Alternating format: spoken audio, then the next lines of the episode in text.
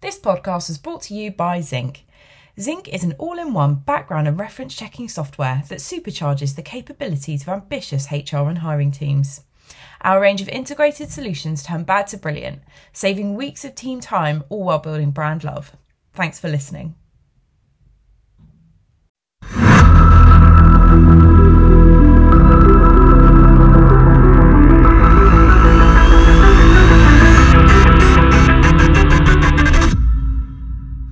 Welcome to Talent Hacks for Scale Ups, the show for growing businesses moving at the speed of light.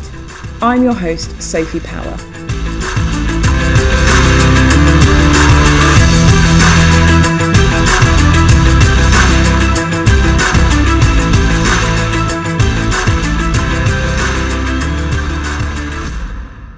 For those of you who don't know me, I'm the talent lead here at Zinc. Um, however, hopefully you've listened to a couple of episodes now, so uh, I'll be a, a, familiar voice coming at you.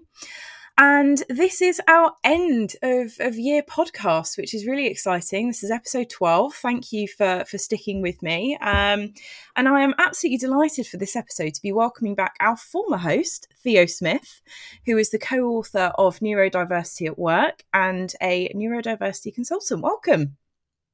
Hello, thank you for having me on. It's nice to be on the other side of the table. I was going to say it's great to have our Zinc alumni back on the podcast, um, and then yeah, for the benefits of of those who've who've missed you on Talent Hacks for Scale Ups, um, what have you been up to lately? I hear there's a book. Wow, God, yeah, yeah. There's the, there's the book. We won an award, um, Business Book of the Year in Diversity, Inclusion, Belonging. Uh, and we are up for a European Book Award um, that's in the next few weeks. Um, that'll be in Germany, uh, in Frankfurt, I believe, or surrounding area um, will be given. And uh, yeah, we're talking about um, book number two and what that will look like. But uh, yeah, lots of events, um, talking lots of organisations, um, from you know some of the big players to now governments uh, and institutes. So it's getting really fascinating in terms of some of the work that we're doing. Oh, incredible, incredible. And and yeah, I think it's it's such an important topic. It's uh for those who who don't follow me on LinkedIn, um I'm I'm neurodiverse myself, um and quite quite new to the game, having only like a lot of women, only been recently diagnosed in my in my 30s. Um but um yeah, it's been it's been quite a journey and I have to say I um I've read half of neurodiversity at work. Um, then I moved house and accidentally packed it into my storage unit, which I think tracks really quite nicely. Um, in a way. Um, but I've, I've, the co-founders have, have, both got a copy, so they've promised to, to lend me one. Um, but yes, it's it's really it's been really helpful um, for me, both as a as an HR professional, as a neurodiverse person myself, and you know just generally somebody who who wants to learn more about the topic. Um, so yeah so thank you for for your work on that. No problem. And so i suppose for those uh, in in my mind in in sort of my my world that i i move in it's it's sort of something i, I feel reasonably as as well informed as i can be at this stage about it. But for those who are wondering eh um do you mind starting off by maybe just just very briefly talking about what neurodiversity actually is? And we'll we'll go from there yeah, absolutely. So we, I've seen a big kind of increase in uh, people's level of understanding and engagement around the topic.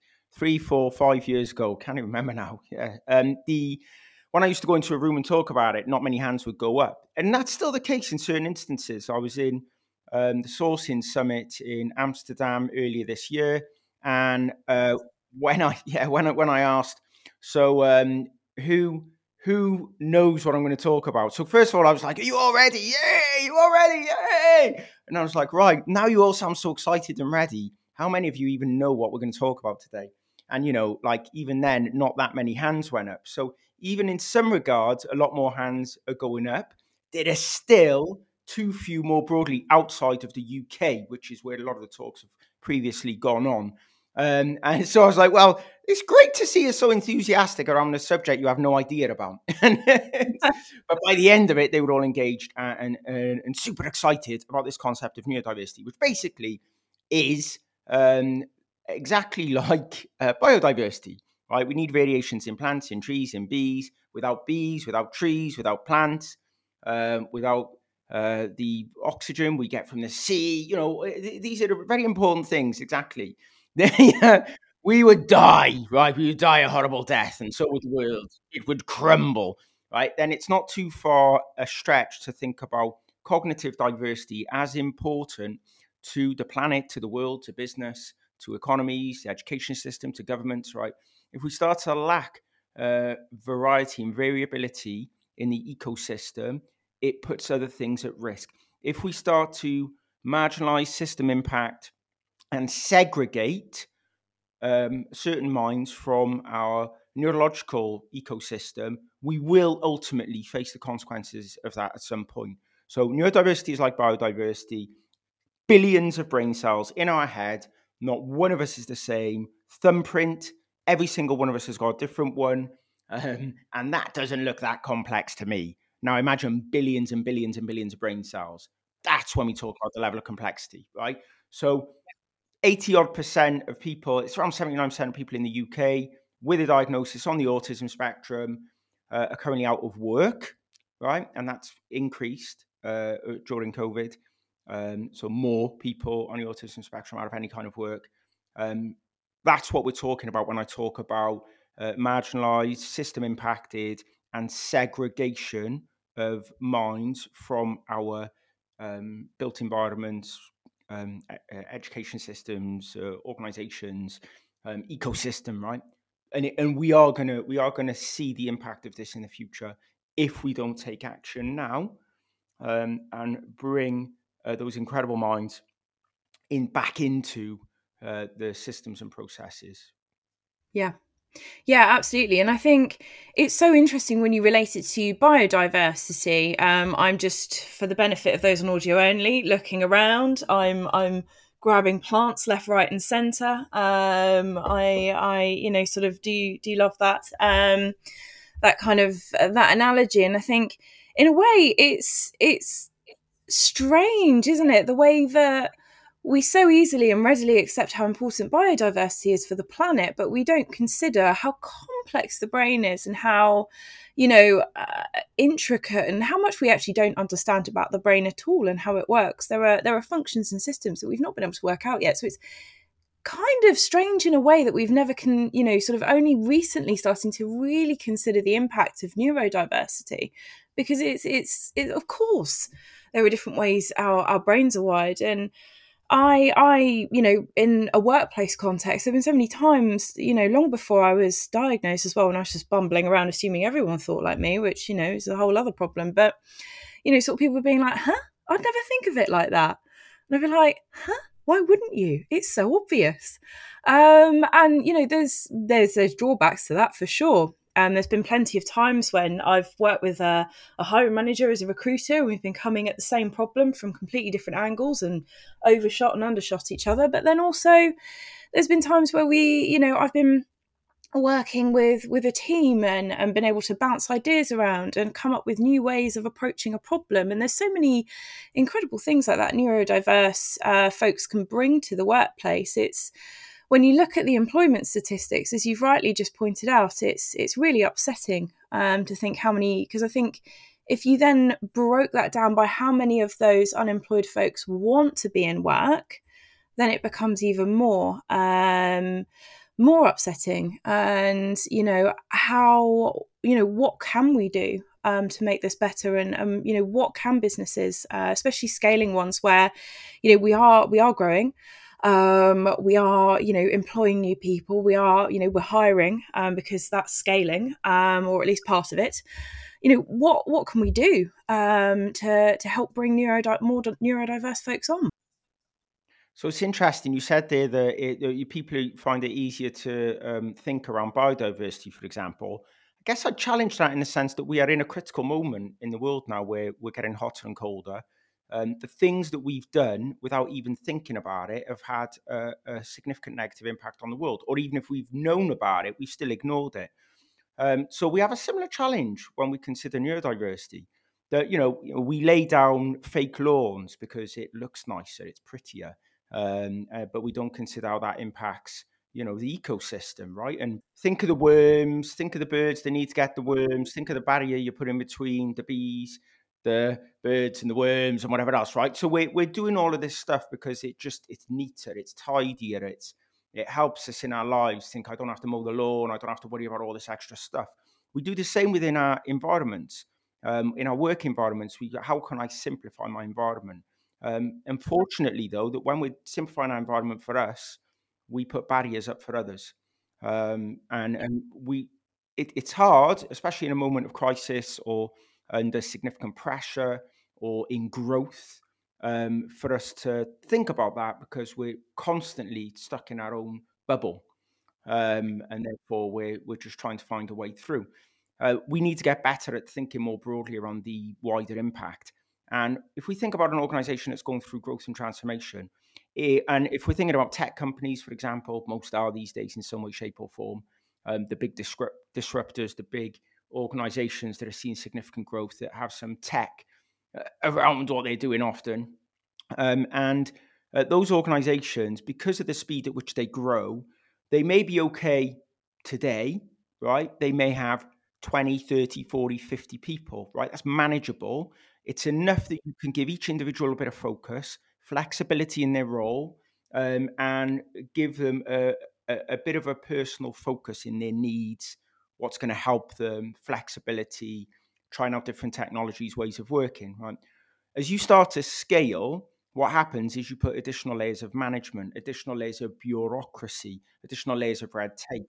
So a lot of these tech companies that I talk to, when we look at the workforce, are like 40, 50% neurodiverse. So 40 to 50% of the workforce identify as being dyslexic or ADHD or autistic or uh, dyscalculic or dyspraxic or who knows what else, right? Aphantasia or um, any number of other things that impact the way that their brain works in the environment that makes them stand out maybe to, to some of the other people in that environment. And it's invisible.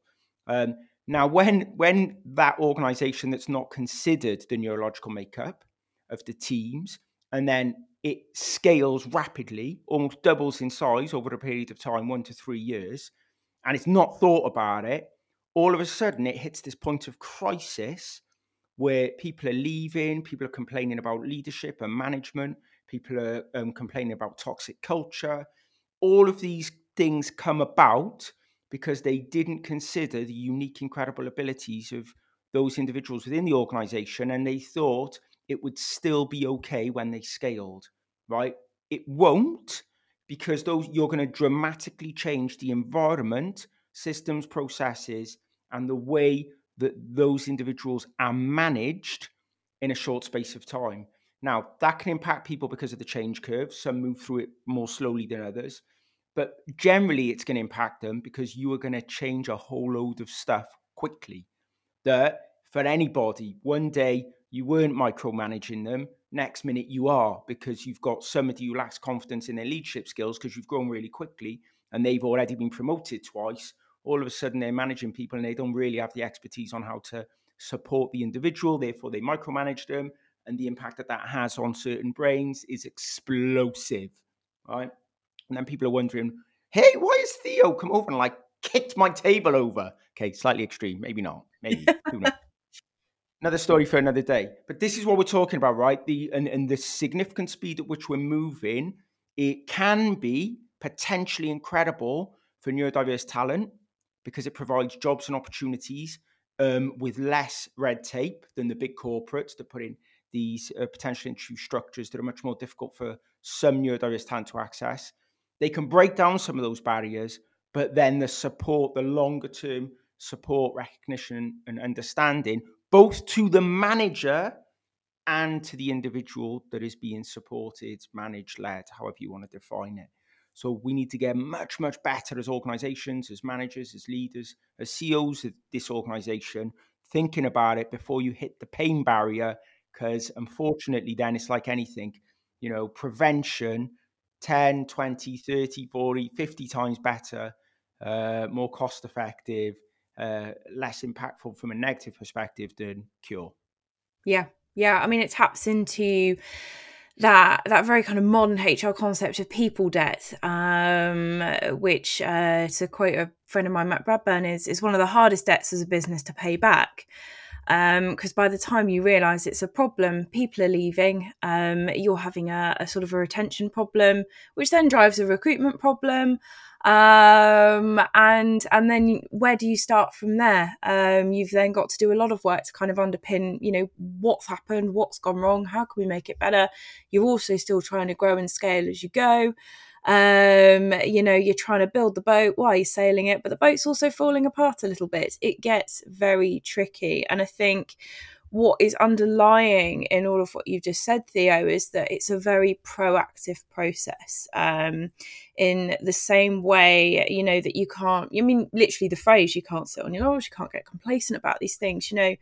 Um, you know, it's similar to you know lots of of different inclusion work but you know you have to be very proactive and always thinking about how you know how how can we be more inclusive how, you know does this scale for everyone are we you know yeah this is the path of least resistance but who is it the path of least resistance for um you know if it's the path of least resistance for one very small group of people other people who fall outside of of that kind of shape and modeler you know, not going to find it that easy. Um, and you know, I've I've I've been there. Um, I think lots of us lots of us have who are who are listening, no doubt. Um, so yes, but then I think as well, um, one thing that that's sort of quite important is it we can't put all of the onus on on neurodiverse folks to to think about these things. Um, I think it's really important the the kind of talent and hiring managers um, who sort of fall outside of that bracket also, you know, what what do we think they can be doing um, to make a, a, hiring process or you know sort of people processes more inclusive for, for neurodiverse folks um, without you know putting the the burden of, of education onto neurodiverse uh, team members so here's the thing. One of the biggest problems I think we've got is um, when you talk about neurodiversity or the concept and people struggle to think about it, get it, or don't want to get it. Um, if you think of people within HR roles, I've seen it. It's like, yeah, we'll do that next year or the year after. We're too busy doing whatever other category of diversity inclusion that they decided they want to do, or whatever other category of whatever else they decide they want to do, right? But yep. if we're talking about um, uh, if we're talking about neurodiversity, we're talking about every single human being on this planet, right? First of all, right? We're saying every single one of us is unique. We're talking about our brain, right? And how our brain works within an environment. We should be much better to understand that, and we're not, right? At a yeah. fundamentally basic level, we do not. Now, what we're saying is that what we understand about the brain now is that there are so many things that we have within our environments, within our processes, the ways that we work, that are having a significantly negative impact on that individual's ability to work. So if somebody's got um, is affected by light, right? They potentially can get visual aura and migraines, right? That light, that bright light that you've got there that you refuse to change because you want to change all the bulbs or whatever the reason you give, that light is giving somebody visual and migraines. And that person then can't do their job, right? So you can you can dismiss it and go, yeah, we'll worry about it another day. But you are disabling that individual in that environment um, from being able to do their job. And this is what we're talking about, right? This is why TA, this is why HR, you need to do something about this because this isn't um, whether or not we go and hire more people. This is 20 to 30% of your workforce. It can be parents, it can be people impacted by themselves.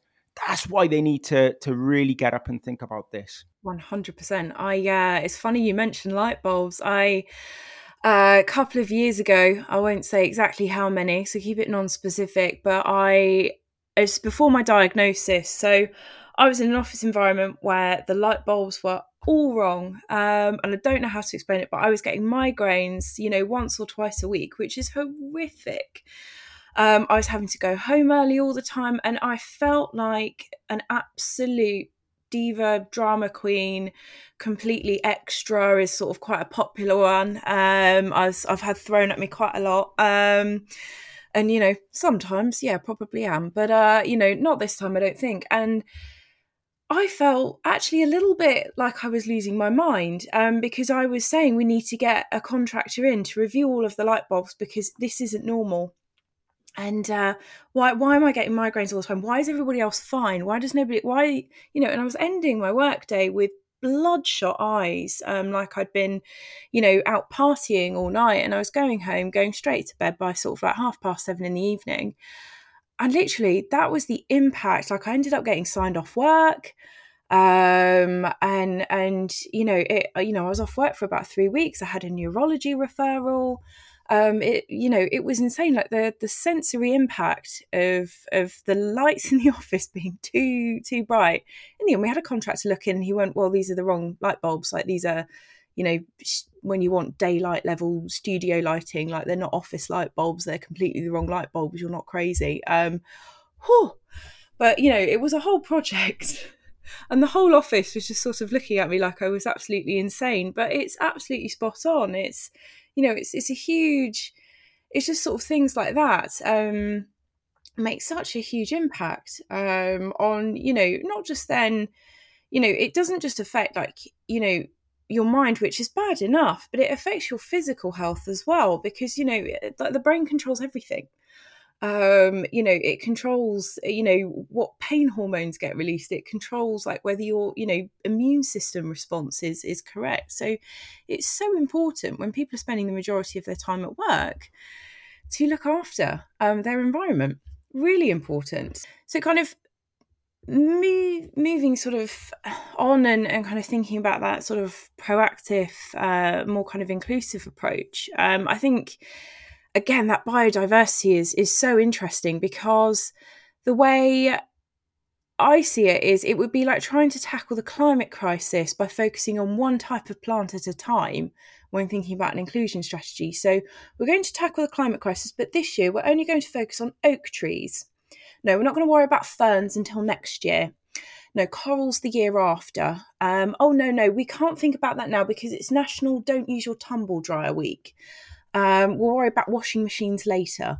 Um, and it's it's kind of the same thing. You've you've got to look at it holistically um, and and sort of uh, take into it. And yeah, it does feel a bit overwhelming sometimes. Um, but yeah, it, I just think it's so important um, to take these things sort of in a collective. And yeah, when you use that biodiversity analogy, it's a brilliant one to bring up, Theo. It really highlights how how crazy it is just uh you know for want of a better word you know just pick uh one lane and, and only stick with it that year um i think lots of of smaller um initiatives um sort of let's look at small ways that we can start building up but let's bring them all together i think could potentially be far more impactful the idea of, of people doing you know trying to do certain things imperfectly rather than just nailing one thing and being absolutely perfect at it. I think the um, what's really had an impact is the last uh, few years as well. I think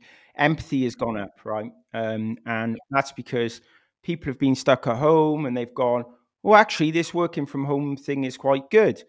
Um, I interviewed somebody recently, uh, uh, head of talent acquisition um, for my podcast, and they mentioned their OCD um, and you know, this is this is the reality now. You know, very senior people, top positions, at home, four walls, realizing things about themselves they possibly hadn't really confronted.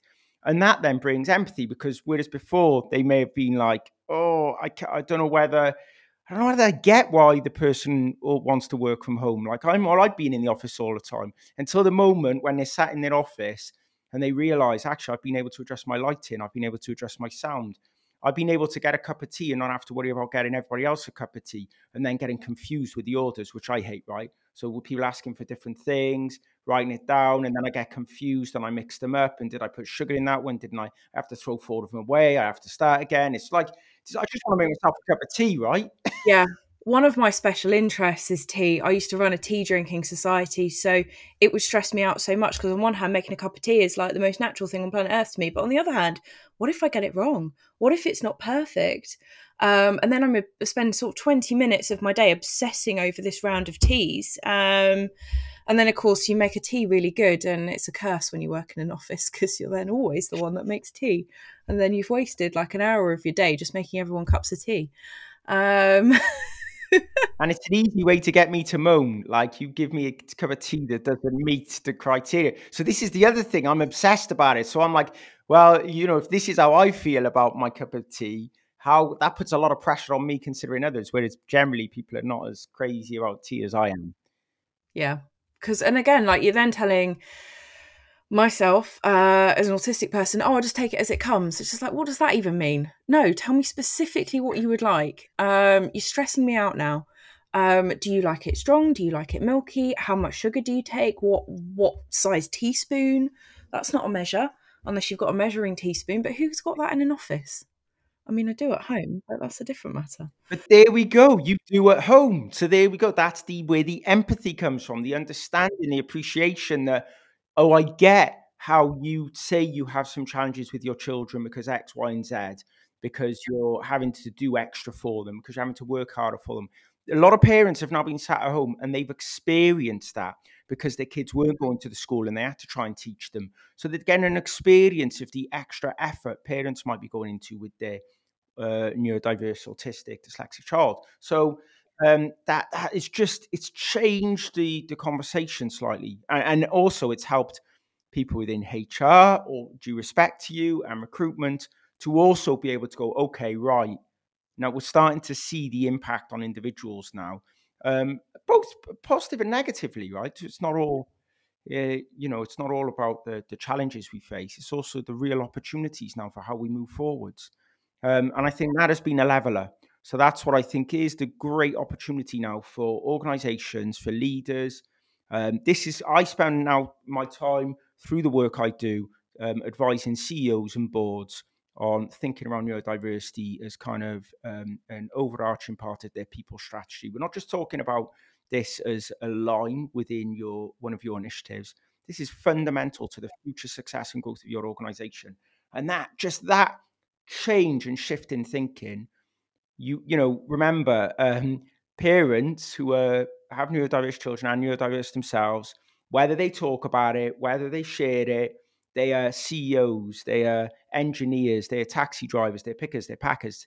They're all different types of jobs and roles, but they're also heading up HR as well. So this is where the real change is now going to start to come, and where we're seeing significant movement in not every organization because it's a journey, right? But I'll just take the, the ones that are ready for the journey. Those are the ones I'm taking. And the rest can follow sometime after.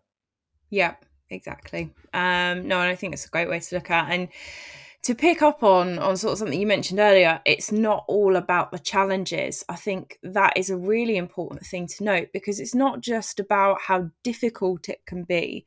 Um, so LinkedIn recently have added dyslexic thinking as a skill um, and you know sort of we're starting i feel like first came the acknowledgement of what a large kind of under researched topic this is what a large unspoken topic this is but then i'm also just just starting to see and i think this is a really good thing starting to see a shift towards viewing neurodiversity as a sort of a positive thing. Um, and you know I'm I'm loving starting to see uh, you know lots of people, content creators, people such as yourself as well. Um, you know, across LinkedIn, across you know the other social media I I dip into. Um, I live on Instagram outside of work. It's I'd say it's embarrassing, but I love it.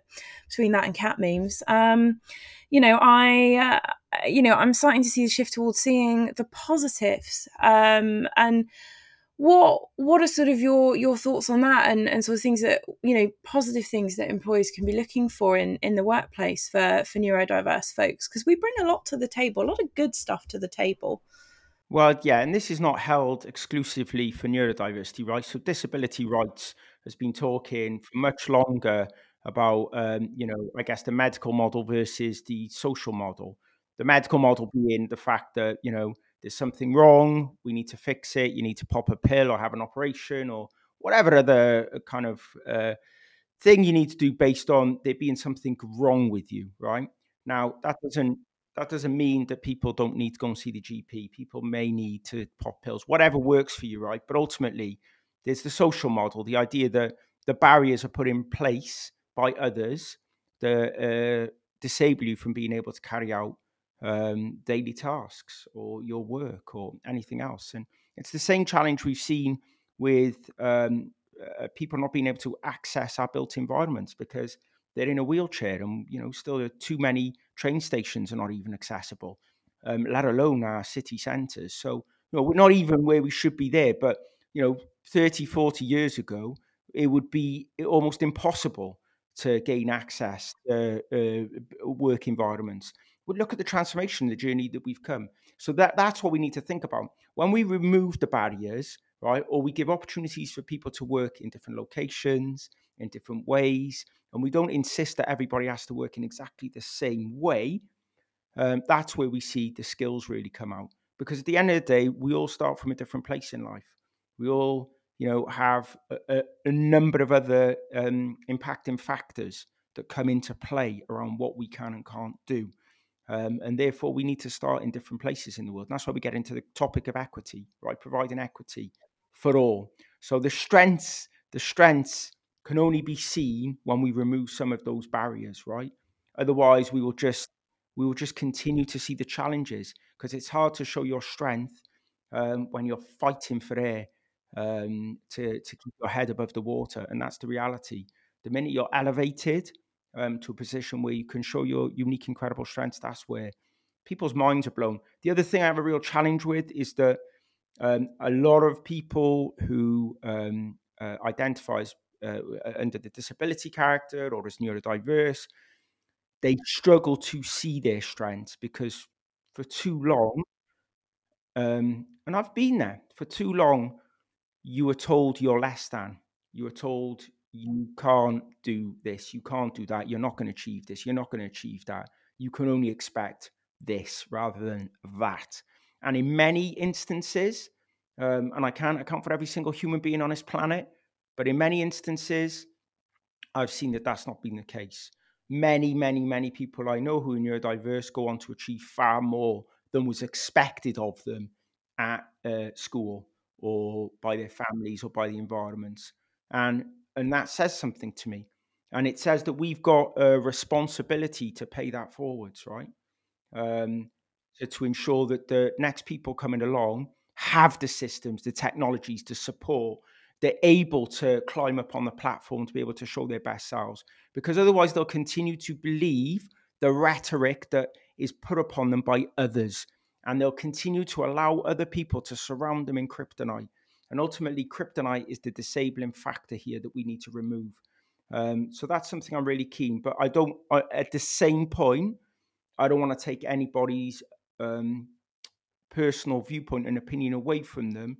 That if they feel um, there are significant challenges um, that make them struggle and they want to identify in one way or another and they want to focus on the challenges because they need the support and access to help, then that's okay with me. Yeah, definitely. I mean, I I have days where I feel really empowered um, and feel like I can take over the world. And then I have days where I cannot even think straight um, and I can't even like get out of bed. Um, but you know, um, and then every single action like just depletes your energy. Um, there's something I was talking um, about with a friend recently was you know sort of it's not necessarily about what what folks can and can't do. Um, it's about how much energy um, it can take from from you to actually do the thing. So you're seeing in the workplace especially you might be seeing a very small portion of, of what your colleague is is sort of you know the energy that your colleague is bringing that's a very small portion of their day in the grand scheme of things what you're not seeing is them getting home at the end of the day and having no energy for you know things that will you know fill them back up their hobbies their interests um, their friends their family. So it's really important to you know sort of give people the the space and the empowerment to say actually yeah no this this it's it's a challenge right now um uh, you know and and things aren't easy um as opposed to looking at all of the sort of you know the brilliant and the exciting all the time as well yeah, we have to get a balance, right? We have to get a balance, and and just to put, I think everybody needs their space to to give their voice and opinion. The way that I look at, at it, like at the simplest level, is I have a, a responsibility to my daughter, and I want to ensure that she understands her significant strengths because there are plenty of people, plenty of people willing to tell her where her challenges are on a daily basis. So yeah, I'm going to counter argue that with where I see her incredible strengths, so that hopefully when she gets to an age where she's asked a question, she remembers all her strengths as much as the challenges. Yeah, absolutely. Um, and it's it's interesting. I mean, I think yeah, because otherwise it's such a deep set pattern. I mean, right from the start, um, sort of people being told this is a challenge, this is a challenge your whole life, and and you know some days it absolutely feels that way for sure. But if you're if you if you went to the gym every day for your life, you'd be really fit. If you're told you can't do something every day of your life, it would be a very deeply set belief. Um, and so it's it's so important, I think, for for people to hear like all of the things that that they can achieve and and they can do, um, because it is possible, um, but possible with the right support um, and the right advocates and, and people who are who are your champions and your cheerleaders um, and having the confidence to to sort of embrace that as well um, which isn't easy I've I've not always been very good at it. It's completely natural. Um, you know I you know I've I've personally found it quite it's easy for me to sit here and say that um, but doing it is another matter um, for sure. Um, thinking back to the workplace what what is sort of something that you would love to see? Um, uh, HR leads in scale up, such as myself, for example? What is the one thing you'd love to see us doing more of um, to support people? I think enabling people to have the conversation um, is really important, and that's where we see a lack of understanding. So, um, you know, some of the organisations I work with have never asked the question, right? Through fear, through lack of understanding, um, through concern around um, privacy and you know a number of other factors but there's ways and means that you can do it you know we work with organizations to survey them independently and then we have uh, the broad data that we can provide the insights back so that they can make decisions. And what i tend to find is one of the questions we use at the end is if you are happy to provide your details so that we can contact you and ask more questions then please provide them. But otherwise you know this remains anonymous. Uh, the amount of people who are willing to give their details to talk more is actually fairly substantial, and that goes way beyond. You know, so often we'll get something like, you know, like one of the organisations we're working with, seven or eight percent identify as being ND, right? They identify as as being neurodiverse or neurodivergent, depending on your preference terminology. Um, uh, so that's 78 percent. But then you get another 20 to 25% or more, dependent, will identify with it, but will not have a diagnosis because we're asking that question, right? So there you go from 7% who could probably put their hand up and go, Yeah, I've got a diagnosis, that's me. You've got two or three times more who identify with it, but just don't have a piece of paper or don't feel they have the right to say, I absolutely am, right? So there's the issue, right? If you, as a HR leader within an organization, is not facilitating and supporting having those conversations in a protected protected environment, um, then you're missing out on all of the impacting factors and the challenges. And to your point earlier, when you um, think, "Oh, these lights really kill my eyes," and you're in a little protective group talking about it, and three or four other people, rather than in your team, where does everyone else may go, "No, I'm fine." Three or four people from the rest of the organization go, yeah, they I, I really struggle with them as well. Or oh, oh, is that why I've been getting headaches? Or oh, is that why sometimes I, I, I you know I just can't concentrate towards the end. So it's not even that they go that they then are, are connecting with what you're telling them about uh, migraines, visual or whatever it may be, and then they're connecting the dots to them. All of a sudden, a small little group has come together for the realization that these lights are a problem and then it's not you having to fight the corner it is the group feeding back to the organization this is what we do and this is what we're talking about when we talk about employee resource groups right um, and they, they, you've got to be careful because you when we say to people these days hey you want to bring your whole self to work. Bring your whole self to work? We're a cool company. We bring our whole selves to work. Well i don't know. Like which which bit of your whole self do you bring and which bit do you don't? Sometimes I don't want to talk to uh, who I am on that day. I don't want to deal with who I am on that day. Do I bring that to the team when the team's all happy and motivated and I come in and basically I tell everybody how depressed I am and how uh, today's really bad and like what how what does that do for productivity or mood in the environment? I think so. We need to think about. We need to empower people. We need to empower people to bring their whole selves to work, but we need to bring their whole selves to work, right, in different areas and different parts of themselves. So I might bring that bit of my challenges around being neurodiverse to a neurodiversity group, right? Or a disability ERG or whatever it may be. Um, I won't necessarily bring it to the table for everybody else because I don't know their viewpoint and whether they're going to misunderstand it and whether I'm going to be further marginalized or system impacted or negatively looked at and assumptions that are made. Oh, you're ADHD. Oh, that's okay. So that confirms you are you're more disorganized than I thought, and you were pretty disorganized then. You know, so it's like they you, it's actually amplified their negative perception and viewpoint of view rather than it becoming a way for them to go, ah, okay, well, you know, incredible minds come with that. So that's great. So how can we support you with this to enable more of that? Um, and this is what we need to start to be thinking about.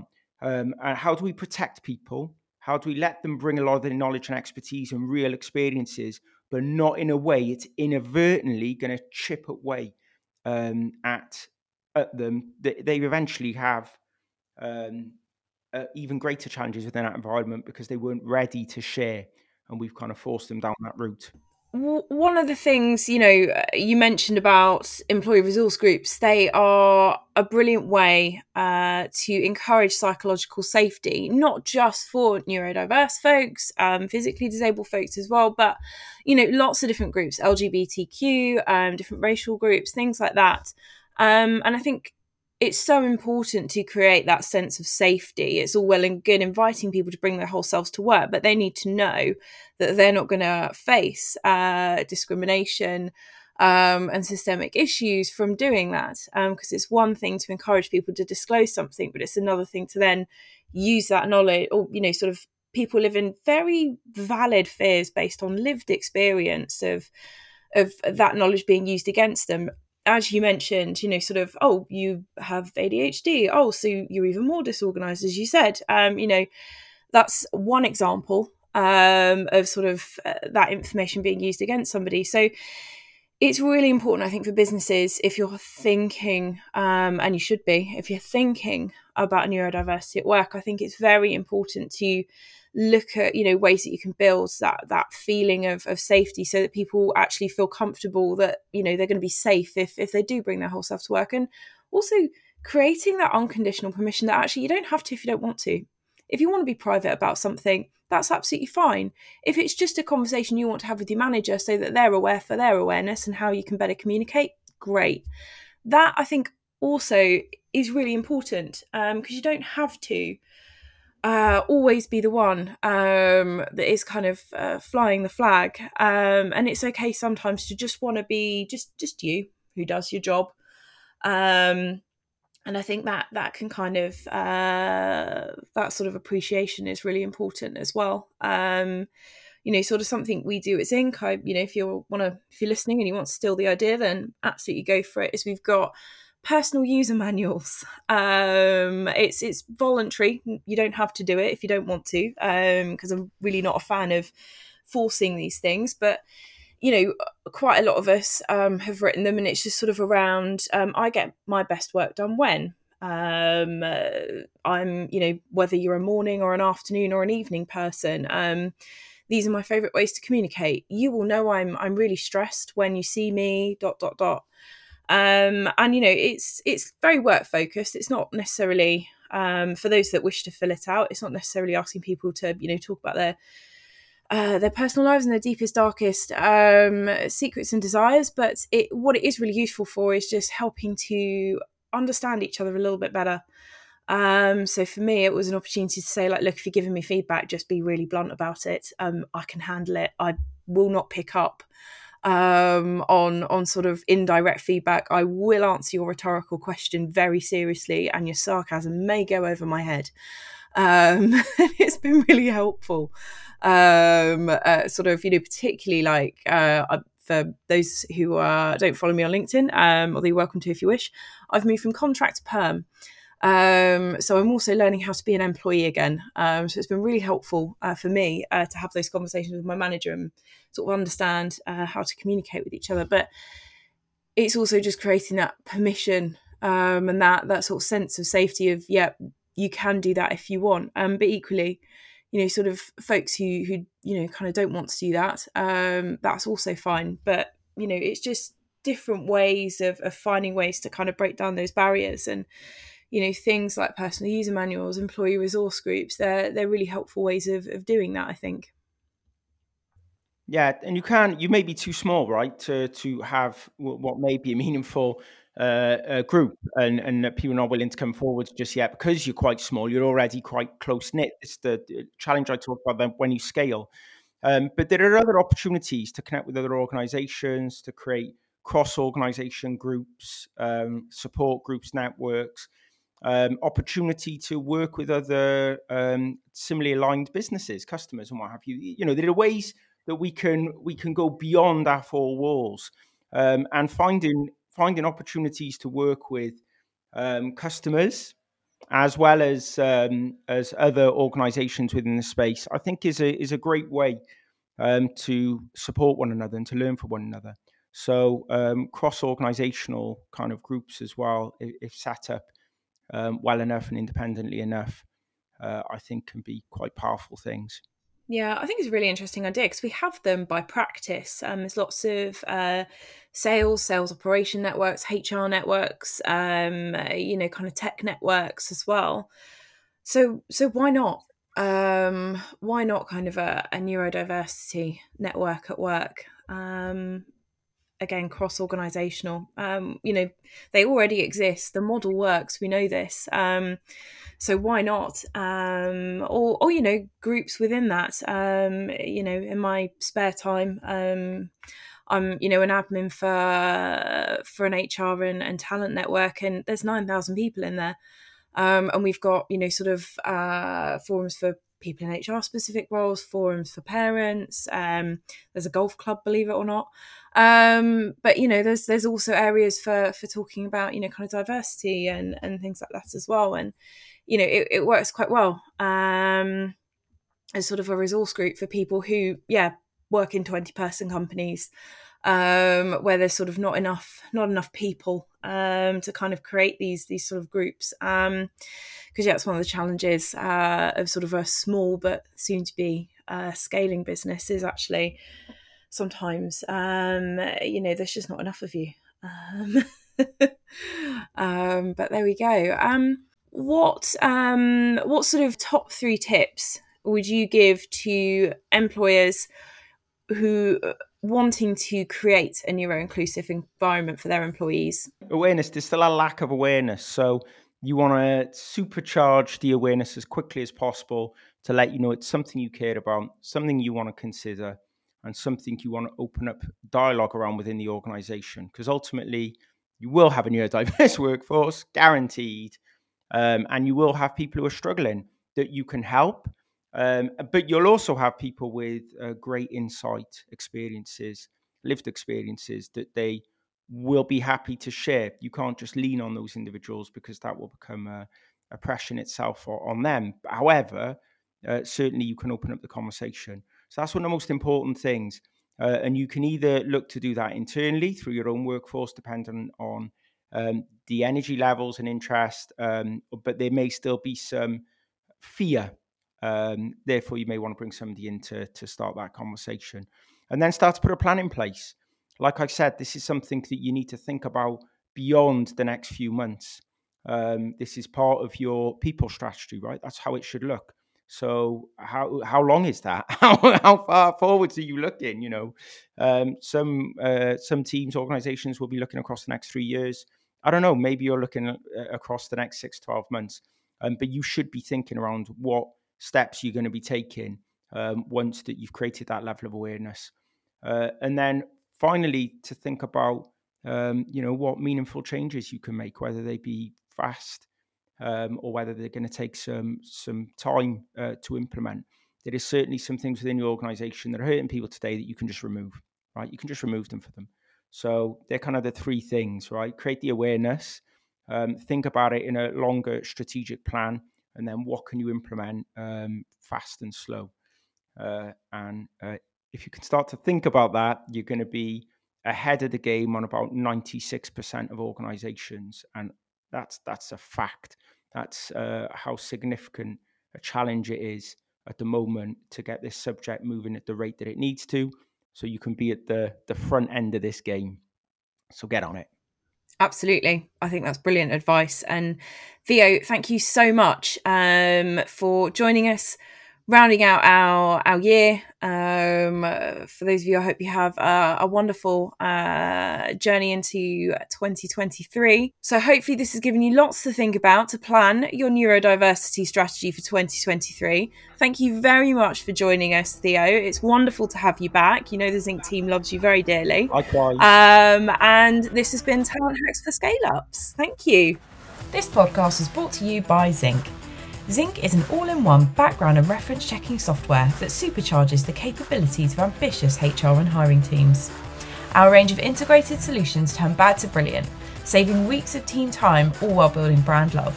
Thanks for listening.